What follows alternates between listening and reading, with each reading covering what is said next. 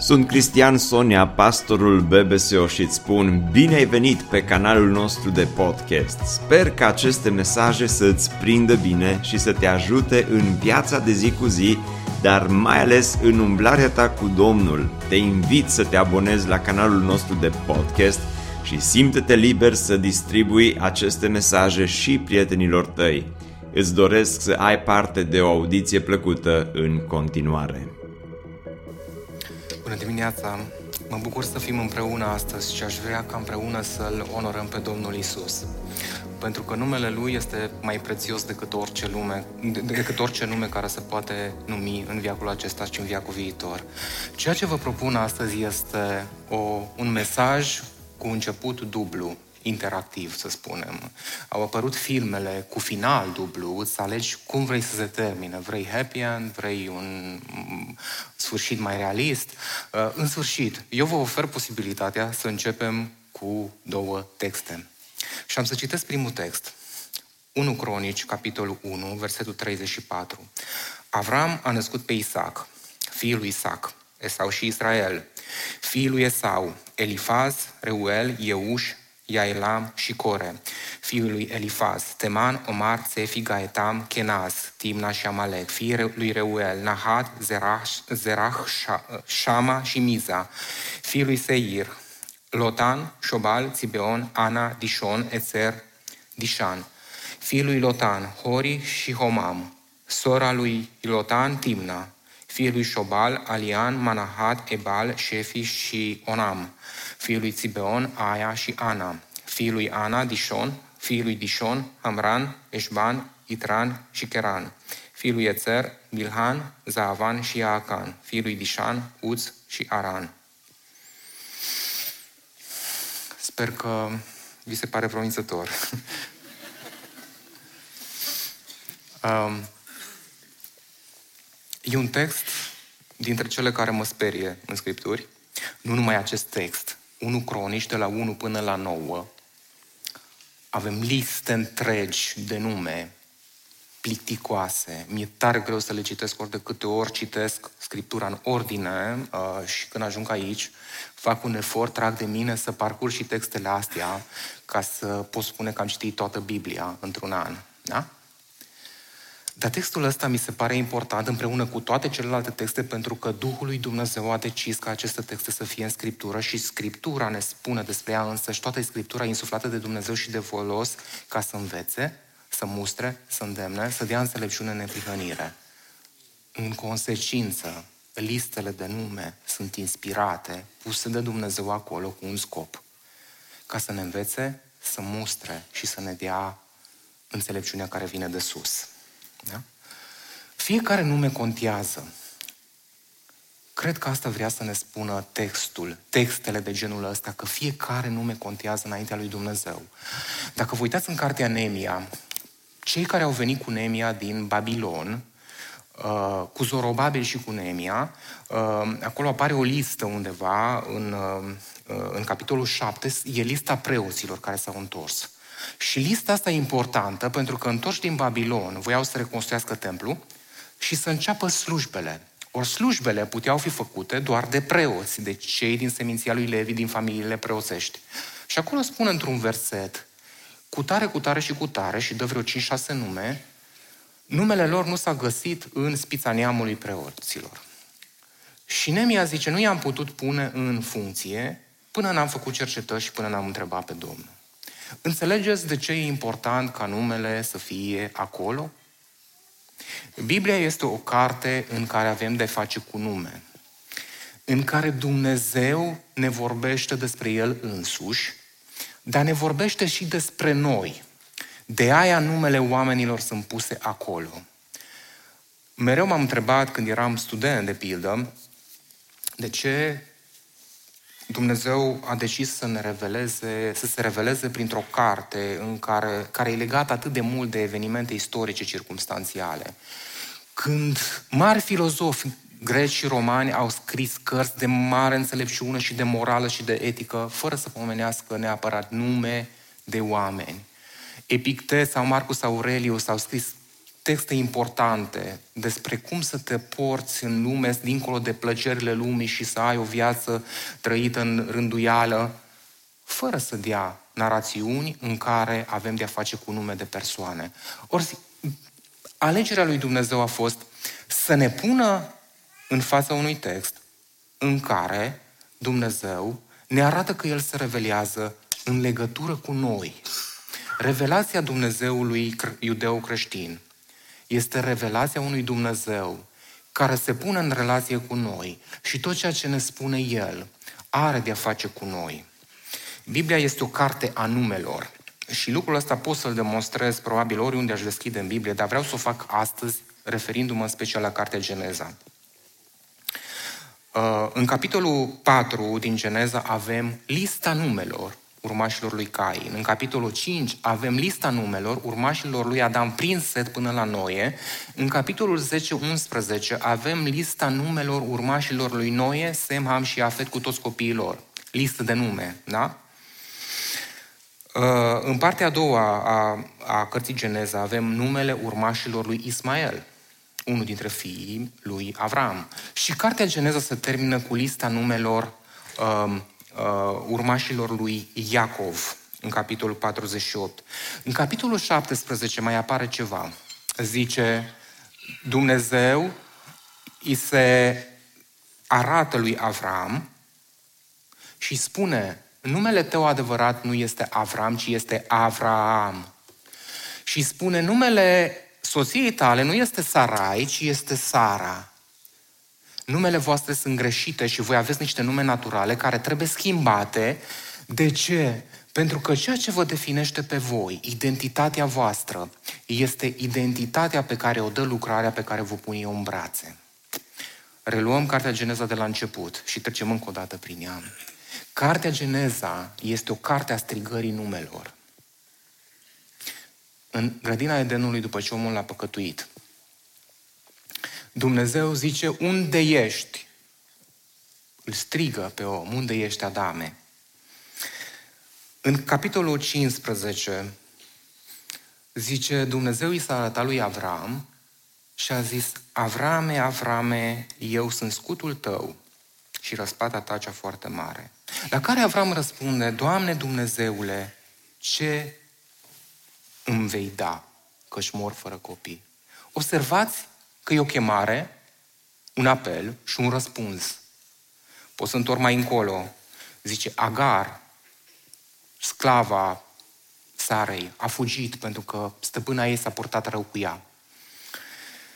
Și Dumnezeu o interpelează undeva în deșert unde o găsește și zice Agar, roaba Sarei, de unde vii și unde te duci? De parcă Dumnezeu n-ar fi știut de unde vine și unde se duce. Ce ai de gând să faci? Ai fugit de acasă, de la stăpâna ta, ia întoarce-te acolo. Și Agar răspunde, zice Scriptura, ea a numit ce? Numele Domnului care îi vorbise. Și zice așa, Tu ești Dumnezeu care mă vede. El Roy nu este doar un alt nume al lui Dumnezeu, ci este acel nume pe care o femeie năpăstuită, o roabă, o femeie de statut social inferior, uh, persecutată de stăpâna ei, îl dă lui Dumnezeu. Și acest nume vine din acea încleștare, din acea luptă pe care Agar o poartă în viață și în care Dumnezeu intervine. Toată Scriptura este o carte a numelor, pentru că numele lui Dumnezeu și numele noastre se întâlnesc cu Dumnezeu în cartea asta. Și este o carte a strigării numelor, e o carte a apelului și răspunsului, pentru că Dumnezeu strigă oamenii pe nume și ăsta este un model pentru Evanghelia care ne-a fost dată nouă. Evanghelia înseamnă că Dumnezeu ne strigă pe noi, pe nume. Și dacă Dumnezeu nu ne strigă pe nume, e o abstracțiune filozofică. N-ar fi nimic mai mult. Există o poezie frumoasă a lui Nikita Stănescu, care se numește chiar așa, Strigarea numelor.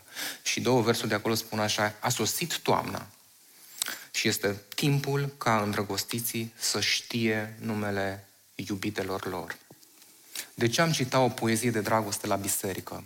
Exact din același motiv pentru care cântarea cântărilor este în Biblie. Exact din același motiv pentru care Scriptura vorbește despre nunta mielului. Exact din același motiv pentru care uh, în Efeseni ni se spune că biserica este mireasa lui Hristos. De asta putem să cităm acest text care spune a sosit vremea ca îndrăgostiții să știe numele iubitelor lor și aici putem foarte bine să ne gândim la strigarea pe care ne-o face Dumnezeu când se gândește la noi și are un plan etern pentru noi. Ne strigă numele nostru în speranța că vom striga înapoi numele Lui. Există, um, există în această poezie alte două versuri care îmi plac foarte mult, care spun așa, pe fiul tatălui meu, pe fiul tatălui meu i l-am arătat ei și am spus, uite ce tată frumos am. Cât de evanghelic sună versurile astea. Filipe, tu mi-ai spus, arată-ne pe tatăl. Păi uite-te la mine și ai să vezi ce frumos e tata. Dați-mi voie să vă citesc al doilea text pe care vi l-am promis. Geneza 32 de la versetul 24 uh, încolo. Iacov a rămas singur. Atunci un om, atenție, un om, toată pericopa asta e cunoscută drept lupta lui Iacov cu îngerul și unii pictori au făcut uh, imagini ale acestei uh, uh, narațiuni unde Iacov se luptă cu îngerul, dar zice aici un om, s-a luptat cu el până la reversatul zorilor. Văzând că nu-l poate birui, omul acesta l-a lovit la încheietura coapsei și i-a scrântit încheietura coapsei lui Iacov pe când se lupta cu el. Omul, din nou omul, acela i-a zis, lasă-mă să plec, căci se revarsă zorile. Dar Iacov a răspuns, nu te voi lăsa să pleci până nu mă vei binecuvânta. Omul acela i-a zis, cum îți este numele? Iacov a răspuns el. Apoi a zis, numele tău nu va mai fi Iacov și te vei chema Israel, cel ce luptă cu Dumnezeu, căci ai luptat cu Dumnezeu și cu oamenii și ai fost biruitor. Iacov l-a întrebat, spune-mi, te rog, numele tău. El a răspuns, pentru ce îmi cer numele? Și l-a binecuvântat acolo. Iacov a pus locului acelui numele Peniel, Faniel, fața lui Dumnezeu. Căci a zis el, am văzut pe Dumnezeu față în față și totuși am scăpat cu viață. Răsărea, răsărea soarele când a trecut pe lângă Peniel. Însă Iacov șchiopăta din coapsă. Un text frumos, care mi-e foarte drag din Scriptură. V-am citit textul care nu îmi place din Scriptură, v-am citit și textul care îmi place foarte mult. Dați-mi, lăsați-mi plăcerea asta să vă citesc și textul celălalt. Um, e un text frumos pentru că descrie o încleștare, cum avem adesea fiecare dintre noi. Și viața de credință cred că înseamnă această întâlnire cu Dumnezeu în care luptăm și revendicăm și Dumnezeu așteaptă să câștigăm și își dorește să câștigăm câte ceva de la El. Dar trebuie să luptăm pentru asta. Iacov luptă pentru propria lui identitate. Da? Cine ești tu care lupți cu mine? Cine sunt eu care lupt cu tine? Cum îți este numele? Ce s-ar fi întâmplat dacă Iacov n-ar fi luptat până la capăt? Probabil că n-ar fi primit numele nou, cel mai probabil. Probabil că n-a afla, n-ar fi aflat că pe el îl cheamă cu adevărat Israel. Israel, Eloh, el vine de la Elohim, identitatea lui legată de Dumnezeu. Nu și-ar fi găsit-o, pentru că s-ar fi oprit la jumătate. Dar Dumnezeu așteaptă să luptăm până la capăt ca să ne găsim identitatea.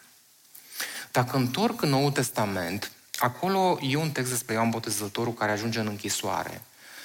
Ajunge în închisoare că a fost aruncat acolo de Irod. În închisoare, nu-ți doresc să fie într-o închisoare romană sau greacă, din vremea Imperiului Roman, um, nici măcar într-o închisoare evreiască, sub Imperiul Roman, uh, și acolo e cuprins de, de, de tristețe, de depresie, de anxietate, de toate îndoielile care pot veni pe lume și el care a predicat ani de zile și l-a botezat pe Iisus Hristos și i-a spus, eu nu sunt vrenic să, des, să deschei încălțămintele acestui om, lui pentru el am venit eu ca să-l arăt către el și el este important. Și acum el este închisoară și are îndoieli și își trimite, își trimite ucenicii la Domnul Isus și uh, zice, întrebați-l, tu ești. Chiar tu ești ăla despre care uh, ziceam eu că n-ar trebui să-i deschid încălțămintele, eu mă refeream la Mesia, tu ești ăla? Și Domnul Isus ne-am fi așteptat să-i răspundă, hei, înțeleg că ești deprimat. Mai este puțin și o să ajungi în patria cerească. Nu uita, acum ai nevoie de încurajare, nu uita, eu Mesia. Și lucrul ăsta să nu-ți iasă din cap până o să ajungi dincolo. Îi spune altceva. Îi trimite un alt mesaj. Le spune ucenicilor, mergeți și spuneți lui Ioan ceea ce vedeți. Orbii văd și chiopii umblă, săraci aud Evanghelia. Acum, dacă ne uităm de unde vine de unde vin cuvintele astea, astea sunt cuvinte din Isaia. Și în Isaia scrie așa, când vine Mesia, orbii o să vadă, șchiopii o să umble și săracilor îi se va propovădui Evanghelia. Ioan Botezătorul trebuia să înțeleagă. Dar există o, o evazivitate a lui Isus. Peste tot, o găsim peste tot în Evanghelie. Niciodată nu vine să arunce în față, hei, eu sunt Dumnezeu, eu sunt Mesia. Și întotdeauna așteaptă Domnul Isus ca oamenii să descopere cine este El. Și în momentul în care oamenii descoperă, atunci identitatea celor oameni se schimbă esențial. Dacă întorc câteva pagini tot în Evanghelia lui Matei, Matei, capitolul 16, Iisus stă la taifas cu ucenicii lui și îi întreabă așa, cam ce spun oamenii despre mine? Și Ucenicii spun, păi zic că ești un profet, că ești Eremia, că uh, ești Ilie, că ești Ioan Botezătorul care între timp fusese decapitat uh, și oamenii credeau că s-a reîntrupat uh, Ioan Botezătorul. Uh, fel de fel de răspunsuri. Și după aia Domnul Iisus le aruncă întrebarea, dar voi cine ziceți că sunt eu? Și Simon, unul dintre ucenici, zice, tu ești Mesia. La care Domnul Iisus replică, dacă eu sunt Mesia, atunci tu nu ești Simon. Dacă eu sunt Mesia, tu ești Petru și toată împărăția lui Mesia va fi construită pe piatra asta care ești tu, Petros. Înțelegeți? Domnul Iisus n-a venit să le spună nici măcar celor 12 apostoli, eu sunt Mesia, ci a așteptat ca ei să descopere această taină. Pentru că de descoperirea asta la care suntem chemați fiecare dintre noi, de descoperirea asta ține numele nostru. Domnul Isus așteaptă întotdeauna ca oamenii să creadă și să mărturisească ceea ce cred. Și în Roman 10 cu 10 zice, prin, prin credința din inimă și prin mărturisirea cu gura se ajunge la mântuire. Domnul Isus îi provoacă pe oameni, îi face să creadă, le cere să-și declare dragost, ă, credința și dragostea față de Dumnezeu și asta este transformator. De aceea nu există pocăință și mântuire și încreștinare cu pistolul la tâmplă. Nu poți să lipești etichete, de astăzi ești creștin. Tu devii creștin în momentul în care ai recunoscut că Isus este Hristosul. Și în acel moment, numele tău, Simon, care ești tu, devine Petru. O altă scenă, tot din Evanghelie, în Ioan de data aceasta, zice, Iisus a fost dus înaintea lui Pilat.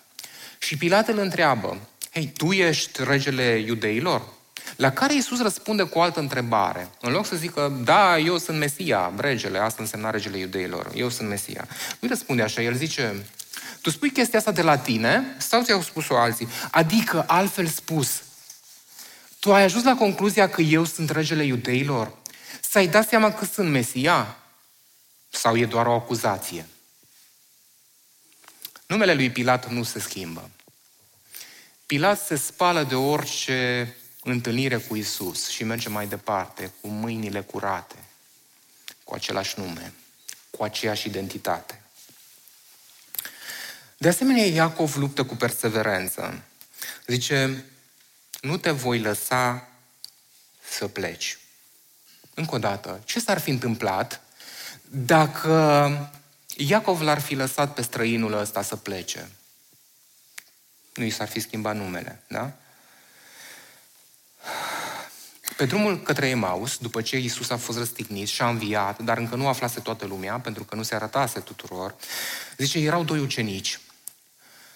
Și din urmă i-a ajuns un străin, cam ca și în povestea cu Iacov. I-a ajuns un străin. A început să vorbească cu ei. Și când cei trei ajung la Emaus, zice că străinul, despre care noi știm că era Isus, s-a făcut că vrea să plece mai departe. Da? Și nu l-au lăsat să plece. Zice, ei au stăruit de el, rămâi cu noi. Și la frângerea pâinii au știut că Isus este Mesia care a înviat din morți. Zice David într-un psalm, până și noaptea îmi dă îndemnuri inima. Iacov a luptat noaptea. Iacov a luptat toată noaptea. E un efort. Până și noaptea îmi dă îndemnuri inima. Mă lupt cu lucrurile de sus, pentru lucrurile de sus. Tânăra din cântarea cântărilor zicea, dormisem, dar inima îmi veghea. Și cele cinci fecioare din zece au rămas treze până când? Până când a sosit mirele. Ar trebui să opunem acestei evanghelii care ne ceră să luptăm ca să câștigăm ceea ce Dumnezeu ne-a promis. O evanghelie de tip fast food sau snack sau cum vreți dumneavoastră, acea evanghelie facilă în care avem numai beneficii imediat. Există o imagine despre Dumnezeu de tip tonomat. Bagi rugăciunea, iese binecuvântarea. Bagi proclamarea, iese vindecarea. Acum, eu nu spun că Dumnezeu nu poate vindeca, doar că lucrurile sunt mai complexe. Noi suntem chemați la o luptă, la o încleștare, la o luptă cu Dumnezeu în care trebuie să fim transformați. Da? Vino la Isus că și El îți va rezolva toate problemele, Isus este răspunsul și toate lucrurile de genul acesta țin de Evanghelia aceea fast food. Acea Evanghelie care nu-ți dă niciun fel de consistență spirituală, ci mai degrabă te îngrașă. Da? Um, Dumnezeu n-a spus, Domnul Iisus n-a promis că ne, ni se vor rezolva toate problemele atunci când ne vom întoarce la El. Ne-a promis însă că ne va purta de grijă și nu ne vom cerși pâinea. Dumnezeu n-a promis o viață liniștită. A zis, eu am venit să aduc sabia. Întrebați pe cei care se convertesc din afară și vin în biserică. Cum vine sabia în casa lor atunci când încep să fie persecutați? Deci chiar ai lor, în casa lor, pentru că s-au pocăit.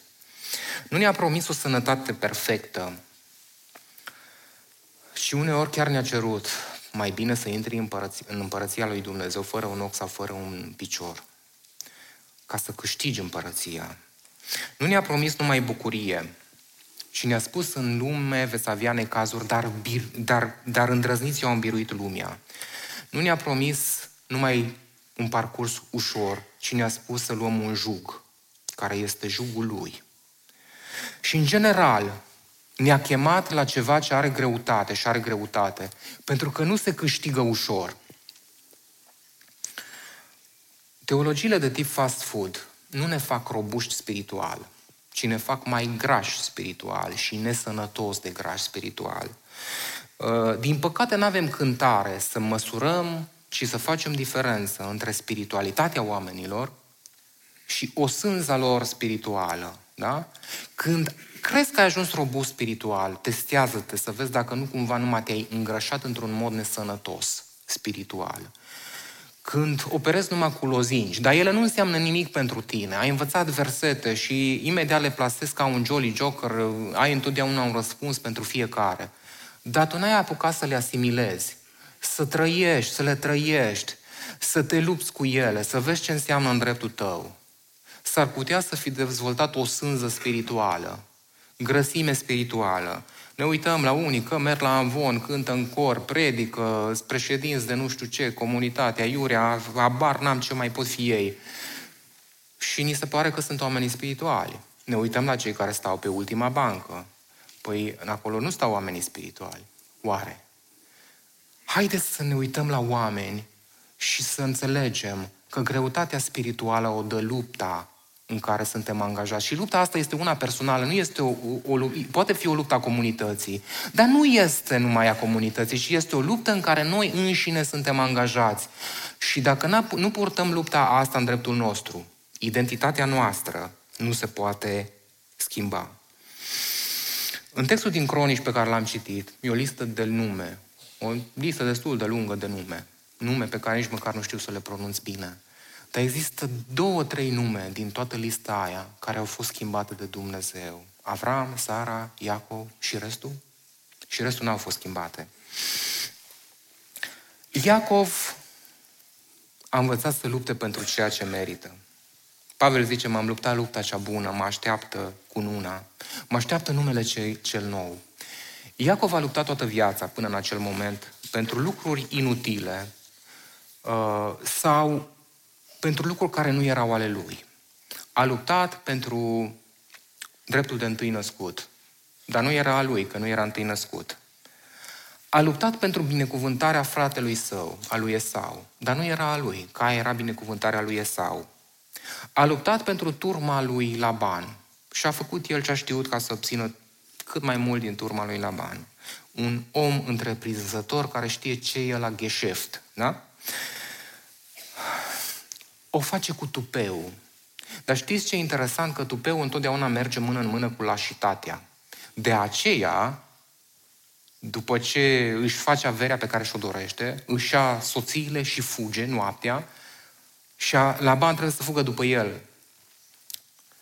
E foarte interesant capitolul 32 din care am citit. Începe cu aceste cuvinte. Și Iacov și-a văzut de drum. Cum și-a văzut de drum? Când și-a văzut de drum? După ce l-a ajuns la bani din urmă, a avut o discuție ca între bărbați, în care s-au certat și s-au împăcat, în care și-au făcut jurăminte, Iacov, zice, a jurat pe Dumnezeul lui Avram și Dumnezeul lui Isaac. Observați? Dumnezeul lui Avram și Dumnezeul lui Isaac, nu al lui Iacov. Și zice, în capitolul 32 începe așa, Iacov și-a văzut de drum. Și l-au întâlnit îngerii lui Dumnezeu. Capitolul 32 este un capitol cu mulți îngeri. Și locului aceluia i-a zis tabără îndoită, adică tabără dublă. Deci erau două tabere, tabăra lui Iacov și din sens opus venea tabăra îngerilor. Din păcate, Scriptura nu ne dă detalii. Dar e clar că avem o scenă care schițează un război. Nu ni se spune că cele două tabere s-au încleștat. Dar stai cu sufletul la gură. Ce s-o fi întâmplat? Textul continuă și tot despre tabere e vorba. Iacov înfricoșat de ce o să se întâmple când ajunge la Esau, pe care l-a înșelat el cum a știut tot timpul. Trimite niște soli și Esau îi trimite vorba înapoi, vin cu tabăra mea, cu oastea mea. Două tabere, tabăra lui Iacov și tabăra lui Esau. Și capitolul 32 se încheie exact cu narațiunea pe care am citit-o, în care Iacov nu numai că este în pragul luptei, ci chiar luptă. Dar aici luptă corp la corp, unul la unul. Nu taberele, pentru că lupta nu este numai între tabere, ci înainte ca lupta spirituală să fie lupta bisericii, este lupta mea. Și dacă eu falimentez în lupta mea cu Dumnezeu, nu mă pot aștepta ca biserica, biserica să câștige. Da? Este o luptă în care Iacov vrea să câștige și știe că de data asta el își caută propria lui binecuvântare. După ce a încercat să ia binecuvântarea altuia, după ce a încercat să ia dreptul de întâi născut care nu era a lui, după ce a încercat să se îmbogățească, să-și lege identitatea de bogății, zice că Dumnezeu l-a binecuvântat. Dar el a încercat să-și lege identitatea de bogății. Ba luându-i dreptul de întâi născut lui frate sau, ba încercând să facă afaceri cu socru sau și să câștige de acolo. Uh, dar acum înțelege că binecuvântarea lui e numai a lui și că numai el o poate câștiga și numai pe căi cinstite. Știți, noi avem întotdeauna frică de gol, frică de vid. Întotdeauna, dacă ai o firidă în casă, vrei să pui o un obiect de decor.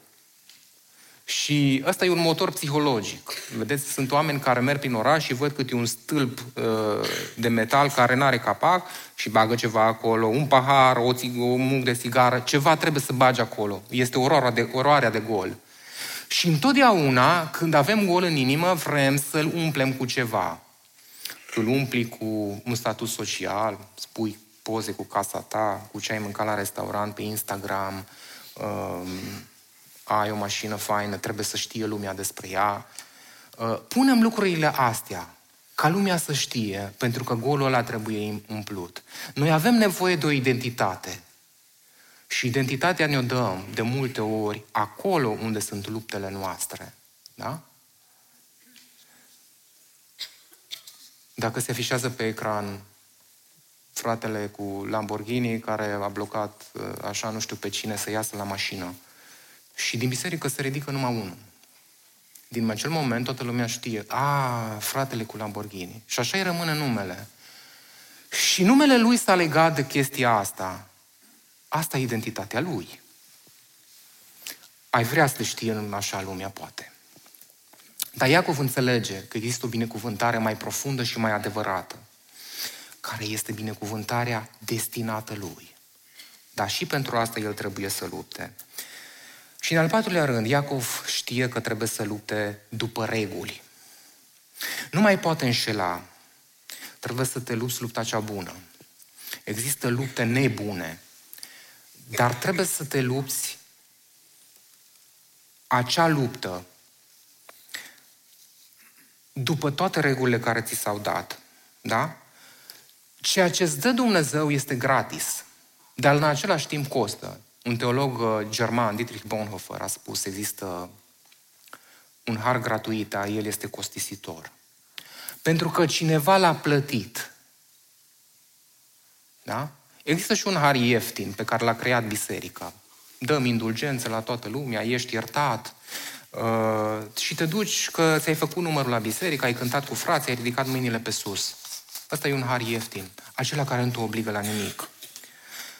Dar ca să-ți primești tu harul tău, care ți-a fost pregătit ție în mod gratuit pentru că l-a plătit sângele mielului, tu trebuie să faci ceva. Să lupți până la capăt. Dar să nu lupți cu tupeu și șmecherește, să nu fi trișor, și mai ales să rupți pentru binecuvântarea care ți-a fost pregătită ție.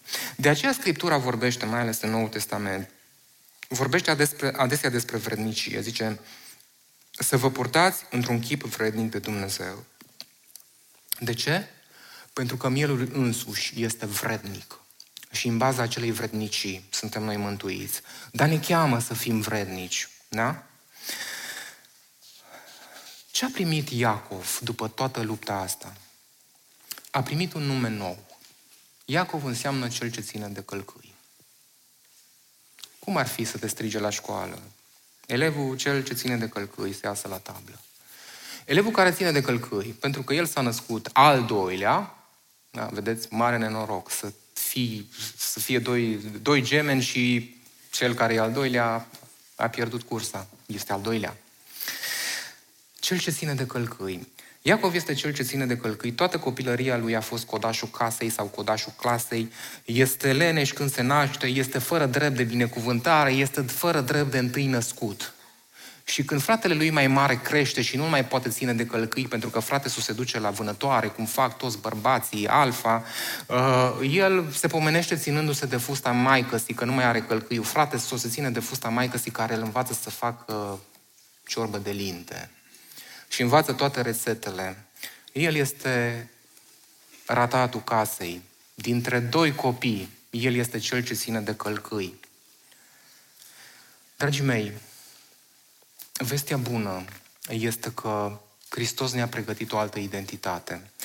Și această identitate nu ține nici de păcatele noastre, nici de IQ-ul nostru, nici de talentele noastre, nici de câți bani ai, nici de Lamborghini pe care l-ai în parcare.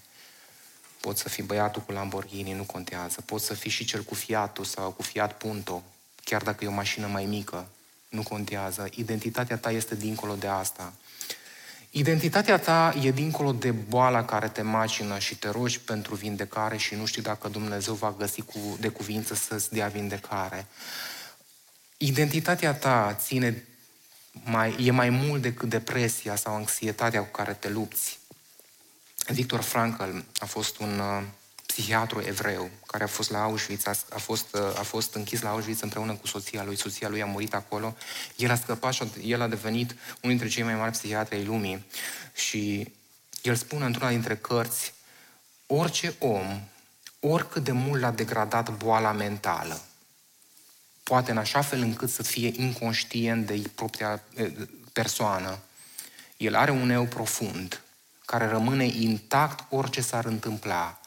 Și pentru că acel eu profund există acolo, omul ăla are valoare. Da? Adicțiile tale, poate lumea te știe, ăla cu adicție la alcool sau știu eu cum, Identitatea ta e mai mult decât atât. Identitatea ta e dincolo de păcatele pe care le-ai făcut săptămâna trecută și de care ți-e rușine și să vorbești și ți-e rușine că ai venit la biserică și stai lângă frați, în dreapta și în stânga te gândești că toți sunt sfinți. Identitatea ta este dincolo de asta. De aceea, Iacov primește șansa să schimbe numele. Numele tău este Israel. El de la Elohim, cel ce luptă cu Dumnezeu. Cum îl cheamă pe Dumnezeu? Pe Iacov îl cheamă de fapt Israel. Cum îl cheamă pe Dumnezeu? Imaginați-vă următoarea scenă cu care vreau să explic ce s-a întâmplat aici în încleștarea lui Iacov cu îngerul. Uh, ești, să spunem, uh, sportiv de performanță, zicem boxer, și ești chemat să participi la un campionat și știi că o să ai drept adversar unul dintre mari campioni ai lumii la box. Te-ai pregătit pentru asta, dar regula jocului este că tu n-ai voie să știi cine este adversarul tău. Nu știu cum putem face asta, să zicem, ți se pune o cagulă, habar n-am, cei doi jucători nu se văd unul pe altul și nu știu fiecare cine este celălalt. Ba mai mult ți se spune, ai grijă că dacă cumva îl întrebi și el îți spune numele, o să fiți descalificați amândoi. Și intri în ring și ție ți-a căzut la source Mark, uh, Mike Tyson. Dar nu ți se spune asta. Intri în ring, lupți cu el, uh, îți dai seama că luptă bine și te simți onorat că ai un adversar bun, dar ești foarte curios cine e ăsta. Și te apropii de el la un moment dat și zici, cum îți este numele? Și el spune, pentru ce îmi cer numele? N-am voie să-ți spun care e numele meu, pentru că ne descalificăm, dar am să spun asta. Deși numele meu nu știi, eu îți spun că tu ești cel care luptă cu Mike Tyson. Trebuie să fii foarte inteligent să-ți dai seama cine e adversarul tău. Zice, Iacov a luptat cu un om. Și omul ăsta îi spune, măi Iacove, tu ești cel care luptă cu Dumnezeu aici și acum. De ce credeți că Iacov nu l-a lăsat să plece decât după ce l-a binecuvântat? Câți dintre voi, dacă ați, ați fi atacați noaptea de un tâlha, de cineva care vrea să vă tâlhărească, să vă fure poșeta sau știu eu, zice, stai că nu pleci de aici până nu mă binecuvintezi întâi. Singurul motiv pentru care l-ai ține ar fi să până vine poliția, dar în rest vrei să fugi să scapi de el sau vrei să-l sperii ca să fugă el. Și Iacov îi spune, măi, tu nu pleci de aici până nu mă binecuvintezi. De ce? Pentru că știa că luptă cu Dumnezeu. Dar observați care e numele lui Dumnezeu. Numele lui Dumnezeu este întotdeauna legat de noi. Putem să zicem că Dumnezeu este Cel care este atotputernic, atotștiitor, toate atributele astea îl definesc într-un fel. Unii zic El Roi. Atenție, El Roi este ceea ce a descoperit Agar în dreptul ei. Este numele pe care i l-a dat ea lui Dumnezeu. Tu ești Cel care mă vede. Este vremea ca îndrăgostiții să știe numele iubitelor lor. Îi nu-i spui după buletin, dragă Georgescu Ion, te iubesc. Îi spui după numele pe care numai tu îl știi. Da? Nu-i spui după numele din buletin. Dumnezeu face același lucru cu noi. Tu ești cel care luptă cu Dumnezeu. Tu ești cel care luptă cu Dumnezeu. Numele meu este cel care mă las în luptă, mă las, accept să intru în luptă cu tine.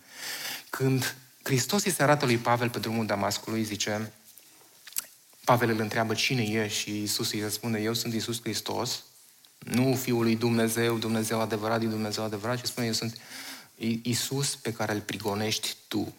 Observați cum Hristos își dă un nume care are legătură cu Pavel. Eu sunt persecutatul de tine, cel pe care îl persecuți tu. Și în felul ăsta Iisus are sens pentru Pavel. Da? Zice că atunci când Iacov s-a dus la Laban, E o scenă înainte de lupta lui Iacov cu îngerul. Zice că a avut o revelație, scara cerului, l-a a văzut, uh, a văzut îngerul lui Dumnezeu coborând și urcând și zice, dacă mă voi întoarce cu bine înapoi, acasă, s-a întâmplat după 20 ceva de ani, dacă mă voi întoarce cu bine, Dumnezeu va fi Dumnezeul meu. Și zice, a jurat pe cine? Pe Dumnezeul lui Avram și Dumnezeul lui Isaac.